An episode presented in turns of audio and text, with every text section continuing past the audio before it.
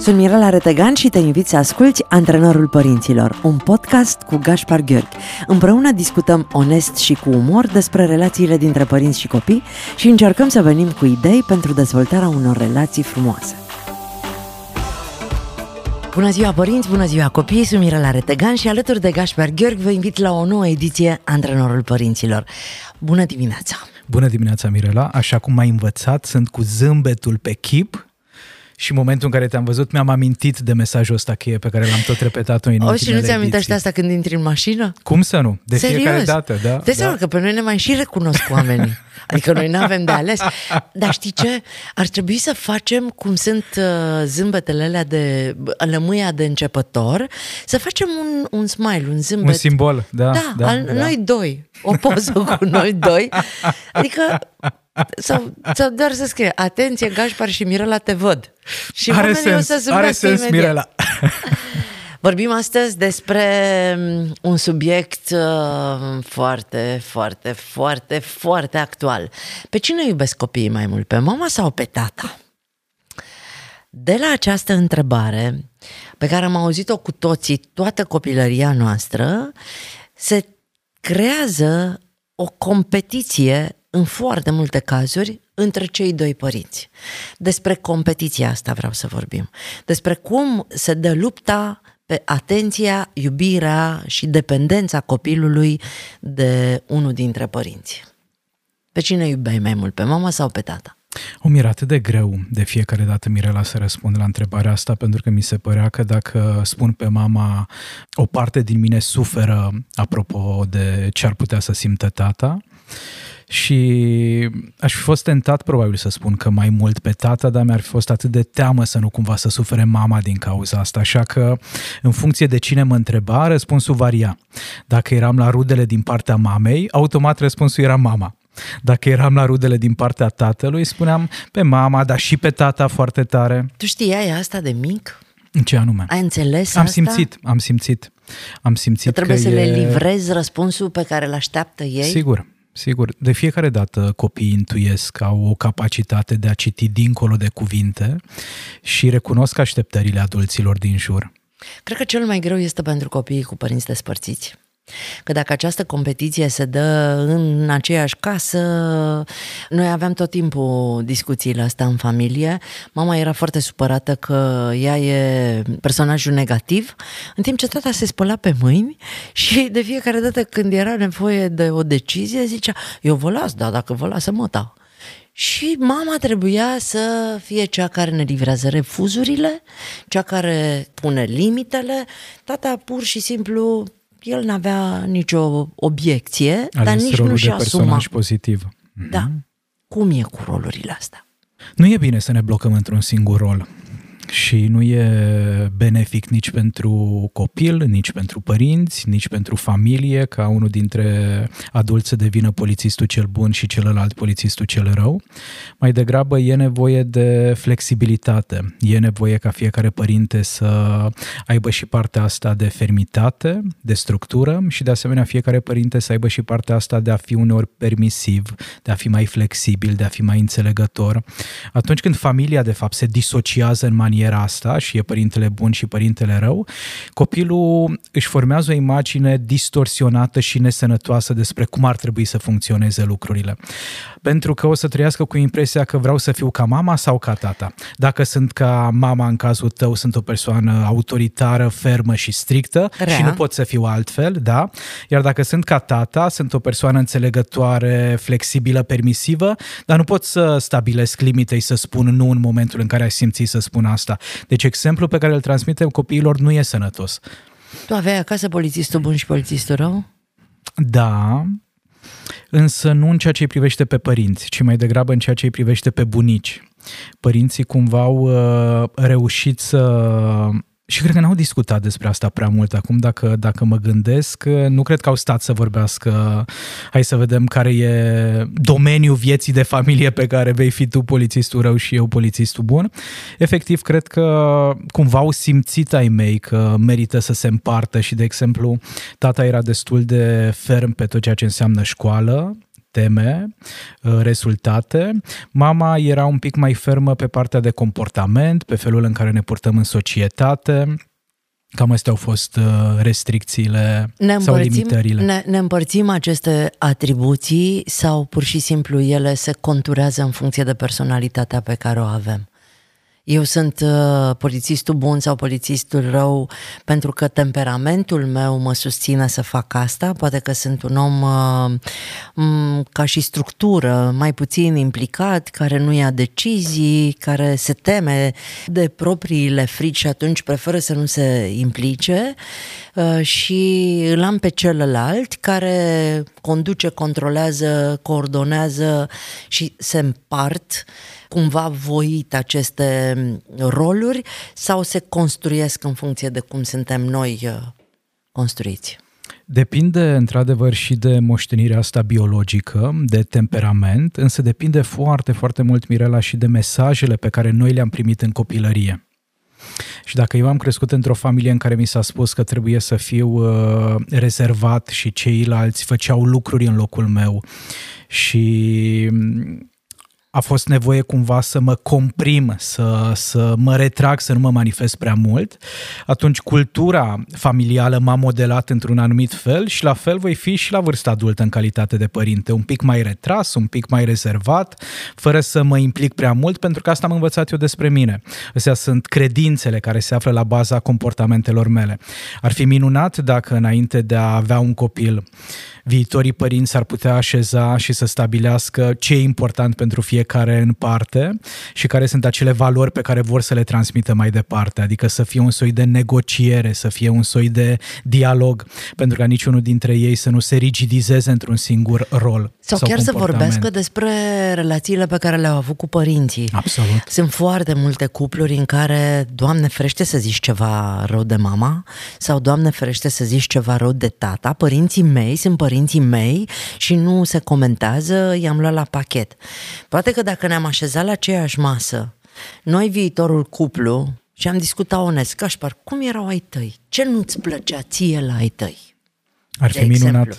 Ce n-ai vrea să fiu eu din ce au fost ai tăi și din ce n-ai vrea să fii tu din ce au fost ai tăi? Exact, asta ar salva atât de multă energie și ar proteja atât de mult intimitatea și iubirea partenerilor de cuplu, pentru că dacă eu știu unde ți-a fost ție greu în relația cu mama sau cu tata, deja am o informație apropo de ce să nu fac, pentru că ar putea să-ți creeze multă durere și suferință.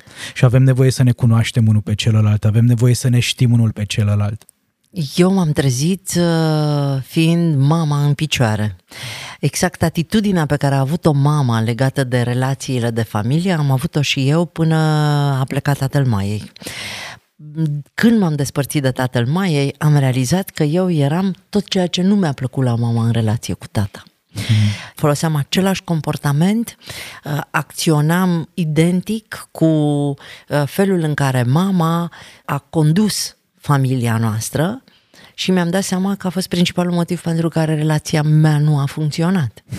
Pentru că era o luptă fantastică în mine, pentru că mie nu-mi plăcea cum se comporta mama cu tata. Aș fi vrut să-i lase mai mult spațiu, aș fi vrut să îl respecte mai mult, să-l recunoască mai mult, să aibă mai multă încredere în el. În același timp, nici eu nu aveam răbdare cu partenerul meu să-i ofer tot ceea ce aș fi vrut să primească tata. Cum ar fi trebuit să mă așez cu el la masă și să-i spun, uite, mie nu mi-a plăcut asta la relația părinților mei și aș vrea să nu devenim și noi așa? Da, am vorbit într-una dintre edițiile trecute despre terapia Imago, ți-amintești? Da.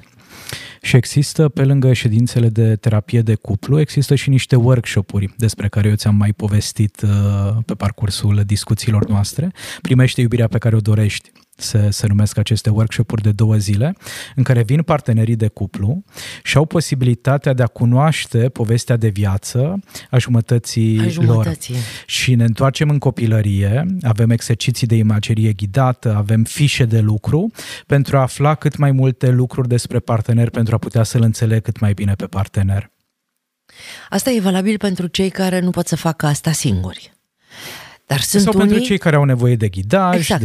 Dar probabil că sunt unii care nici măcar nu știu că pot să facă asta. Și pe ei aș vrea să-i ajutăm un pic. Deci, în primul rând, sunt acele cluburi care pot pe pagina de psihologie să găsească workshopurile. Mi se pare fantastic, mi se pare o experiență fantastică să poți.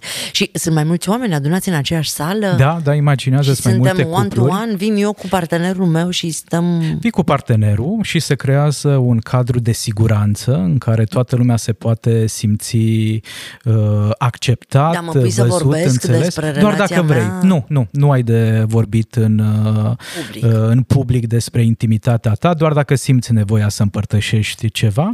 Cele mai multe exerciții se desfășoară în cuplu, în diadă, îi spunem noi, în interacțiunea dintre cei doi parteneri și împărtășești cu grupul mare doar ceea ce simți. Însă îmi place foarte mult ideea asta ta, într-adevăr, să vedem ce instrumente le-am putea oferi acelor oameni care nu pot să participe sau care nu ajung. Ne ascultă foarte mulți din diasporă, ne ascultă foarte mulți din toate colțurile țării. Și hai să vedem cum pot ei să facă asta. Ar putea face workshop-ul la ei acasă. Cum? În maniera în care își stabilesc o perioadă de timp, sâmbătă de la 12 la 1 până e masa de prânz sau sâmbătă după amiază sau într-o zi din timpul săptămânii și timp de 2 ore lăsăm telefoanele la o parte, ne asigurăm că copiii sunt pe mâini bune și nu trebuie să ne îngrijorăm în legătură cu ei și împărțim aceste 2 ore în 2. O oră pentru mine, o oră pentru tine. Și notăm pe o coală de hârtie niște întrebări. Cum a fost fetița Mirela? Cum i-a văzut fetița Mirela pe părinții ei? Ce a învățat fetița Mirela din relația de cuplu a părinților ei? Cum s-au certat părinții Mirelei? Cum s-au împăcat părinții Mirelei? Cum și-au exprimat iubirea și intimitatea părinții Mirelei? Ce a adus Mirela din relația de cuplu a părinților ei în relația ei adultă de cuplu? Ce ar vrea Mirela să schimbe în relația ei de cuplu? Ce ar vrea Mirela să se întâmple în relația ei de cuplu? Deci după ce călătorim un pic în trecut și aducem niște informații la suprafață, e foarte important să vorbim și despre ce ne dorim, despre cum ne proiectăm viitorul relației. Și avem 9-10 întrebări la care fiecare partener răspunde pe rând. Este foarte important să facem asta. Iar cel care ascultă nu stă pasiv și se gândește la cai verzi pe pereți, ci oglindește. Aude de la tine, Mirela, că atunci când tu ai fost micuță, ce ai învățat din relația de cuplu a părinților tăi este că... Ca să înțeleagă ascultătorii, oglindește înseamnă că îi repetă. Repetă ce auzit. Îți repet ca tu să știi că eu am înțeles ce trebuie să înțeleg. Ca tu să știi că eu am înțeles ce trebuie să înțeleg și ca eu să mă asigur că a ajuns informația la mine. Corect. Pentru că de foarte multe ori vorbim amândoi, dar niciunul dintre noi nu ascultă. Și atunci suntem în lumi paralele, discuții paralele, exact. Și acesta este un exercițiu foarte bun și pentru a-l cunoaște pe partener, dar și pentru a vindeca ceva din rănile și traumele partenerului. Și de ce? Pentru că cea mai mare nevoie pentru majoritatea dintre noi care am crescut în perioadele în care am crescut este nevoia de a fi auzit și văzut. Și în momentul în care partenerul oglindește, eu mă simt auzit și văzut. Îmi satisface acea dorință intrinsecă pe care copilul meu interior o are și pe care părinții din vari motive n-au putut să o îndeplinească. Mi se pare foarte frumos încotro s-a dus discuția, dar sunt convinsă că este extrem de folositor pentru ascultătorii noștri să facă asta împreună.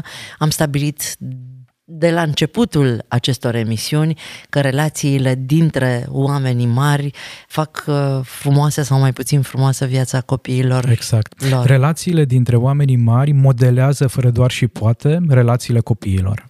Iar astăzi vorbim despre oamenii mari care sunt polițiștii buni și polițiștii răi în cuplu și spuneam puțin mai devreme că cel mai greu se întâmplă în cuplurile separate.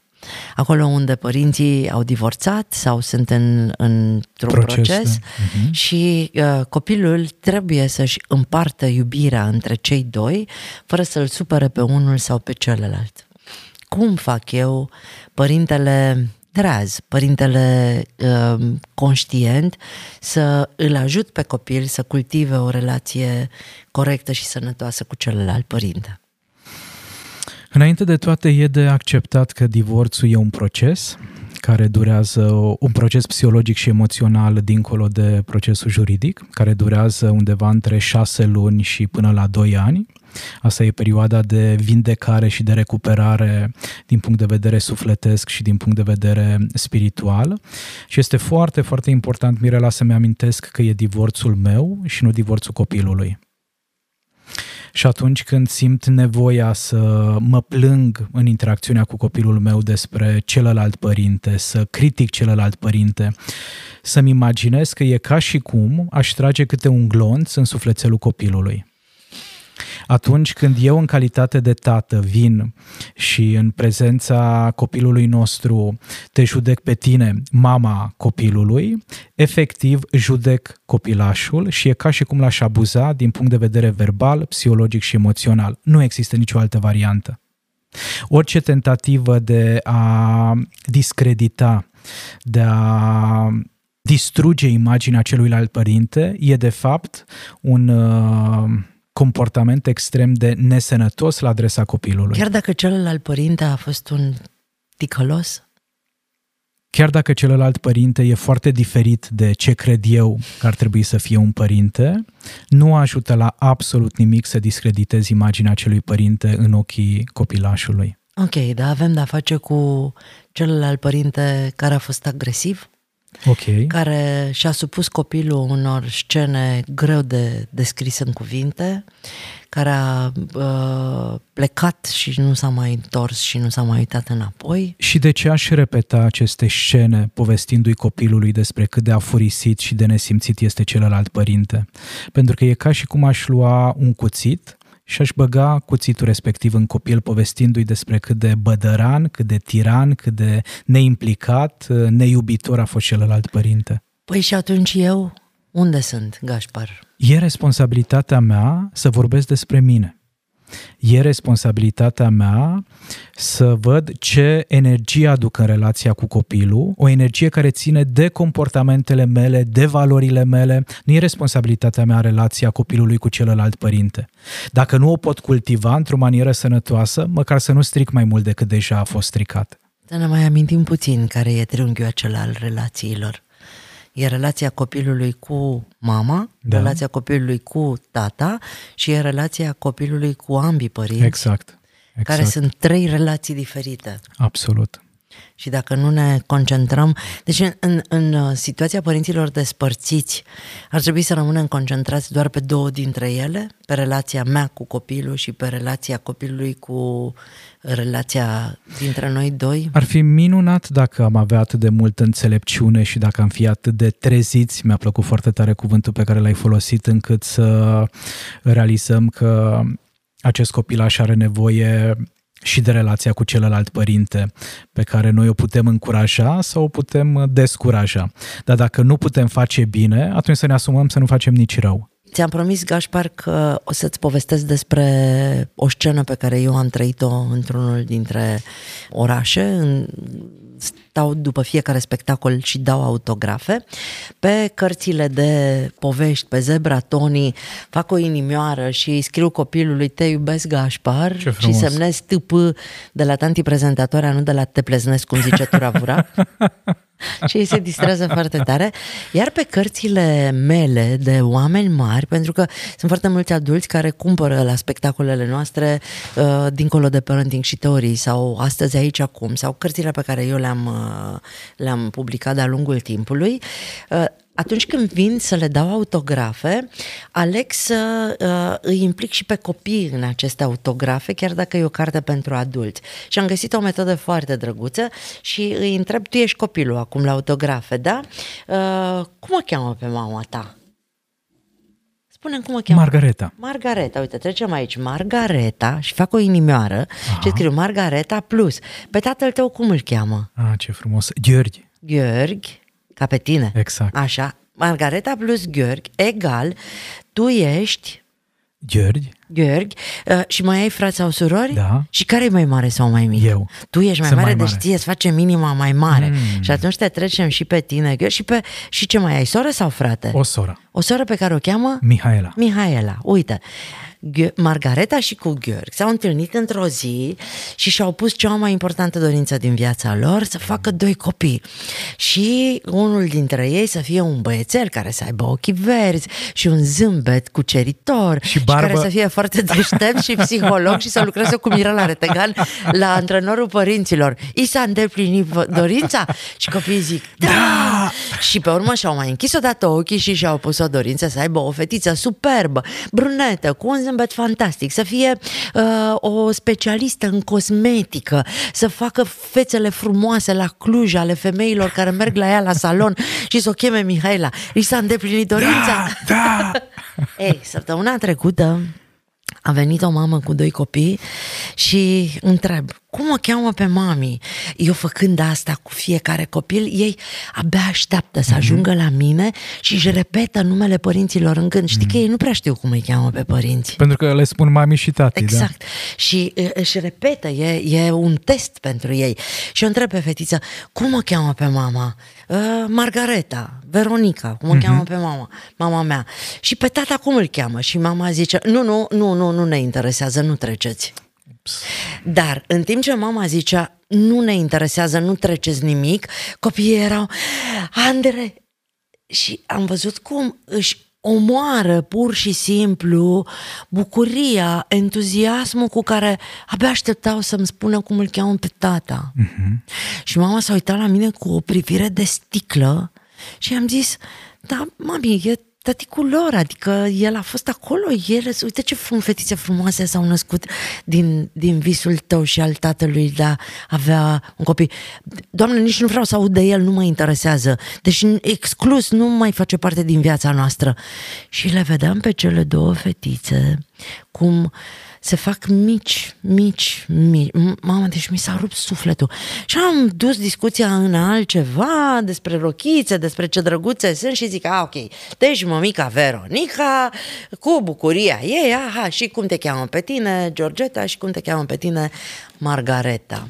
Mamă, deci m-a rupt pentru că și mama a început să plângă foarte tare și eu m-am ridicat și am luat-o în brațe și i-am șeptit la ureche, te rog, fă tot ce poți să scapi de această încrâncenare și de această ură, că nu le ajută deloc pe fete și nici pe tine nu te ajută deloc și fă cumva să treci peste asta. Și a zis, nu pot.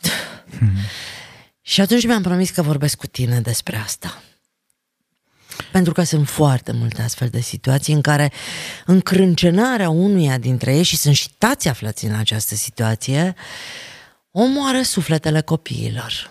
Sufletele copiilor și sufletele părinților, exact, pentru că probabil că în sufletul acestei mame e foarte multă durere, suferință, negativitate, care din păcate ajunge să aibă un efect toxic nu doar asupra tatălui fetelor, ci inclusiv asupra propriei persoane. Și dacă nu ne asumăm noi responsabilitatea pentru a vindeca trecutul, la un moment dat corpul își cere drepturile. Și toată durerea noastră psihologică și emoțională se transformă într-o durere somatică, într-o durere fiziologică. Așa că ar fi atât de bine dacă ne-am trezit mai des și dacă am realizat că de fapt a ține în noi toată această încărcătură nu e de niciun beneficiu pentru absolut nimeni și că e nevoie să eliberăm, să descărcăm. Fii atent, că eu mi-am dat seama de o chestie vorbind cu tine și vorbind cu Beatrice, cu asistenta mea. În general, avem tendința de a merge spre părinți și a le spune, uite, trebuie să faci asta pentru tine. E important să te schimbi, e important să... La mine asta n-a funcționat cu mama. Mama, trebuie să lucrezi cu tine, meriți o viață mai bună, meriți să repari niște lucruri. În schimb, când i-am spus, mama, dacă mă iubești cu adevărat, tu nu mai trebuie să faci asta și asta și asta. Trebuie să le faci pentru mine, mama le-a făcut. Are sens, da? Să-i fie mai ușor să găsească mai multă motivație. Ca să facă, adică părinții noștri, cel puțin această generație, și cred că în general părinților le vine mult mai simplu să se mobilizeze să facă ceva știind că o fac pentru copiii lor. Da. Indiferent de ce strategie am adoptat, important e să funcționeze și să avem curajul să mergem pe drumul respectiv, că fac asta pentru starea de bine a copilului, automat va avea un efect pozitiv și asupra mea, că pornesc de la nevoia mea de a fi un exemplu pozitiv pentru copiii mei, pentru că știi ce se întâmplă. Aceste fetițe duc mai departe cu ele în viață ceea ce au văzut în comportamentul mamei și nu am ca intenție să o judec pe mamă, doar să o ajut să conștientizeze care pot să fie consecințele, urmările, efectele. Nu se opresc la mamă de regulă aceste traume sufletești, sunt transmise mai departe, sunt moștenirea copiilor noștri. Trauma călătorește în timp, din păcate. Hai să le spunem așa pe românește și simplu părinților care cred că ura față de celălalt părinte este justificată de tot ceea ce a trăit el, care e cel mai mare pericol pentru copiilor. Să se îmbolnăvească copiilor. Fizic. Să se îmbolnăvească mental, emoțional și uneori inclusiv fizic. Să nu își atingă potențialul în viață. Să nu își transforme visurile în realitate, pentru că ce se întâmplă în momentul în care tu, părintele, cultivi foarte multă ură față de celălalt părinte? Eu, în calitate de copil, nu mă pot ocupa de propria viață, pentru că mă voi simți de fiecare dată vinovat că mama este nefericită și pentru că tata e nefericit. O să le mai repet ascultătorilor noștri, chiar dacă unii dintre ei au mai auzit asta. Pe mine m-a ajutat foarte tare să-mi imaginez că dacă eu mor, copilul meu se duce să trăiască cu acel om, ne convine sau nu ne convine, drepturile paternale îi dau tatălui, întâietatea numărul 1 în creșterea copilului. Și copilul meu, intoxicat cu toate lucrurile negative pe care eu le spun despre taică-sa sau despre maică-sa, eu tot timpul meu imaginam cum aș putea eu să mor liniștită, știind că ea își împătură hăinuțele și își face bagajul să se ducă să trăiască la cel mai mare inamic, monstru, da. Pe care eu l-am descris până atunci în cele mai negre culori. Pe mine asta m-a ajutat foarte, foarte tare să trec peste orice și să cultiv o imagine bună a celui care a fost omul cu care eu am făcut acest copil. Omul de care te-ai îndrăgostit. Omul cu care eu am conceput acest copil. Cu care ai trăit, da. Îmi convine sau nu, poate nu mai convine acum și mi se pare că... Și e ok. Dar realitatea e aia. Sigur. Eu atunci am crezut că este cel mai potrivit și uite ce a ieșit de acolo și hai să-mi asum ce am crezut în acel moment. Da. Cum poate un copil într-o astfel de situație să răspundă la întrebarea pe cine iubești mai mult, pe mami sau pe tati? Dacă întreabă părinții? Dacă întreabă oricine. Păi uite, de exemplu, dacă mă întreabă tata, da? Tu ești mama, întreabă-mă. Da. Pe cine iubești mai mult, Gáspár? Mama, tu pe cine iubești mai mult, pe mine sau pe Mihaela? Vă iubesc la fel, n-am cum. Atunci... E ca și cum mi-ai tăia unul din cele două degete. Atunci și eu, băiețelul Gáspár, vă iubesc la fel. Ah, n-am frumos. Cum, pentru că e ca și cum mi-ai tăia unul dintre cele două degete. Asta ar trebui să înțeleagă părinții. Asta, exact, pentru că e la fel de grea și de dificilă întrebarea pentru copil ca întrebarea pentru părinte atunci când este întrebat pe care dintre cei doi copii iubești mai tare sau dintre cei trei copii. Mă gândeam la ceva în timp ce povesteai tu. Ok, acum eu sunt mama care cresc copiii singură, îl urăsc pe tatăl care mi-a făcut viața grea și nu mai vreau să am de-a face cu el niciodată.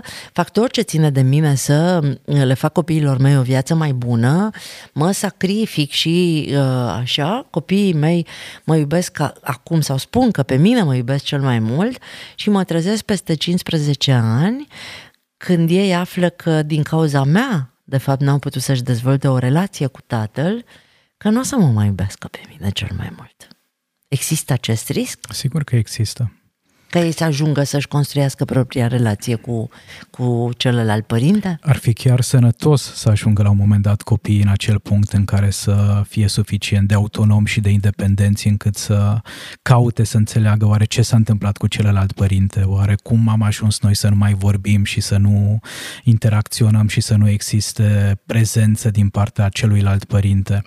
Iar aici părintele care a discreditat imaginea celuilalt părinte va trăi toată viața cu această angoasă și va încerca să manipuleze, să controleze, să limiteze cum poate comportamentul copilului, ca nu cumva această angoasă să ducă la o pierdere majoră. Unul dintre textele cele mai virale din ce am scris eu pe Facebook în ultima vreme are legătură cu faptul că trebuie să fim atenți ce lansăm în univers, pentru că totul se întoarce. Într-o formă sau alta, se întoarce la noi sau se poate întoarce la copiii noștri. Da. Dacă îți iubești copilul cu adevărat, atunci fă tot ce ține de tine ca să îi faci viața mai bună. Pentru că este fix acolo lângă tine. Am mai trăit o întâmplare foarte frumoasă, tot la autografe, că acolo mă întâlnesc cu ei, știi? Tu știi poveștile din cabinet, da, eu știu poveștile de la autografe. A venit o fetiță la mine și la fel i-am zis, uite, hai să facem o inimioară cum o cheamă pe mama și mai facem o inimioară cum îl cheamă pe tata. Și a zis numele tatălui și a zis, da, tanti prezentatoarea, trebuie să-ți spun ceva. Ce? Tata e în cer, tata nu mai e.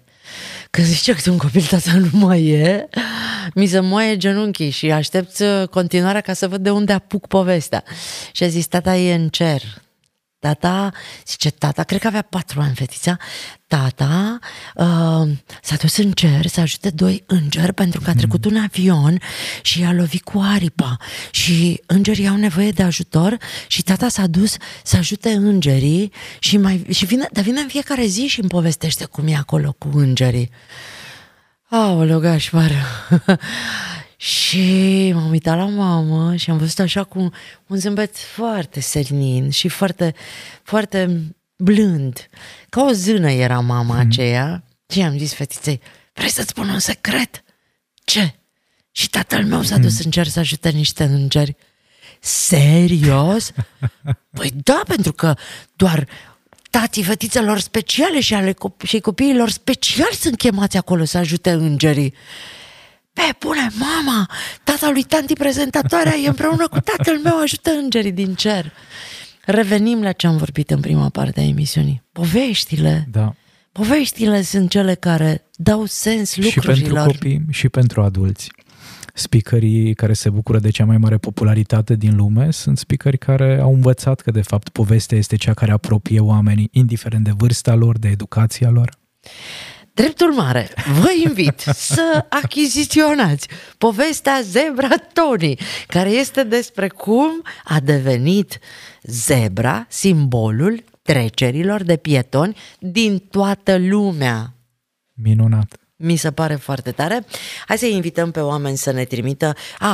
Vrei să afli pe cine au iubit oamenii mari mai tare, pe mami sau pe tati când erau mici? Abia aștept. Să știi că eu îl iubeam pe tati mai mult, pe tata când eram mic. Dacă mă întrebai pe cine iubesc mai mult, ziceam pe tata, pentru că tata nu ne refuza nimic niciodată. După ce am crescut mai mare, mi-am dat seama că de fapt era o neasumare a deciziilor și o lăsa pe mama să scoată castanele. Abia aștept să aud ce spun ascultătorii noștri apropo de cât de greu le-a fost.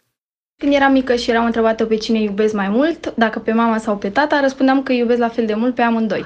Când eram mică, nu am fost întrebată niciodată pe cine iubesc mai mult, pentru că tot timpul meu era îndreptat către mama mea și tocmai de aceea toată iubirea pe care mi-am canalizat-o de-a lungul vieții a fost către mama mea. Când eram mică nu mă întreba nimeni dacă iubesc mai mult pe mama sau pe tata, pentru că era evident că îl iubesc pe tata. Când eram mic, iubeam pe amândoi la fel, asta spuneam întotdeauna, pentru că, și mama și tata erau foarte importanți și sunt foarte importanți pentru mine. De câte ori am fost întrebată pe cine iubesc mai mult, pe mama sau pe tata, am răspuns că îl iubesc pe tata, chiar dacă petreceam mult mai mult timp cu mama, pentru că îl consideram pe tata modelul meu. Voiam să ajung la fel ca el atunci când urma să cresc.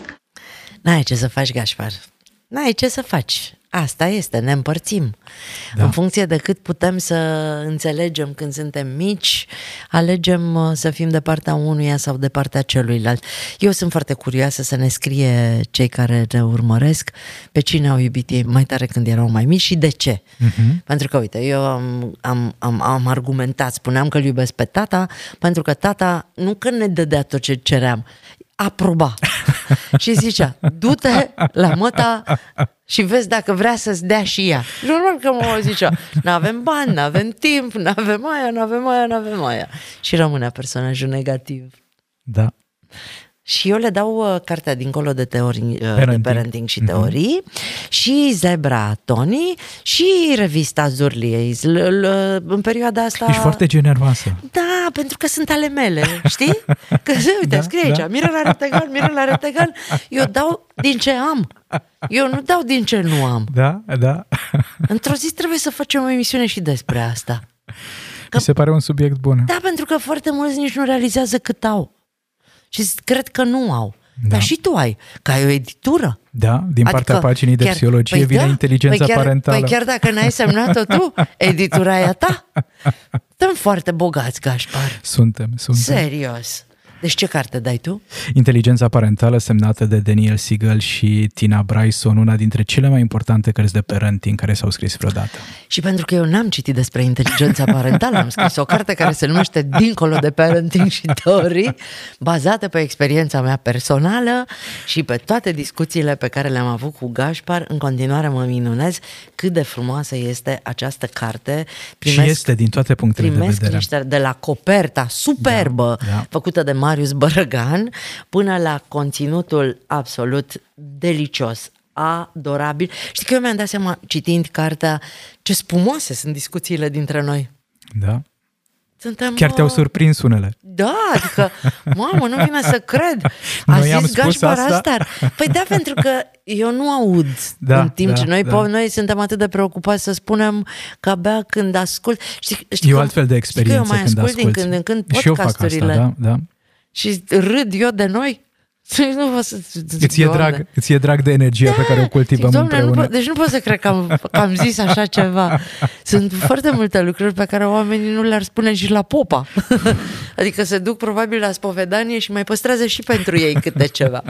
Mulțumesc frumos. Mulțumesc, a fost o plăcere, Mirela. Köszönöm szépen. Nagyon szívesen. Ne-am făcut un obicei din a saluta în ungurește, singurul ungur dintre milioanele de români de la Europa FM. Mulțumesc mult. Te îmbrățișez cu drag și abia aștept să ne vedem duminica viitoare. Până atunci, oameni buni, să aveți o săptămână minunată și abia aștept să ne revedem.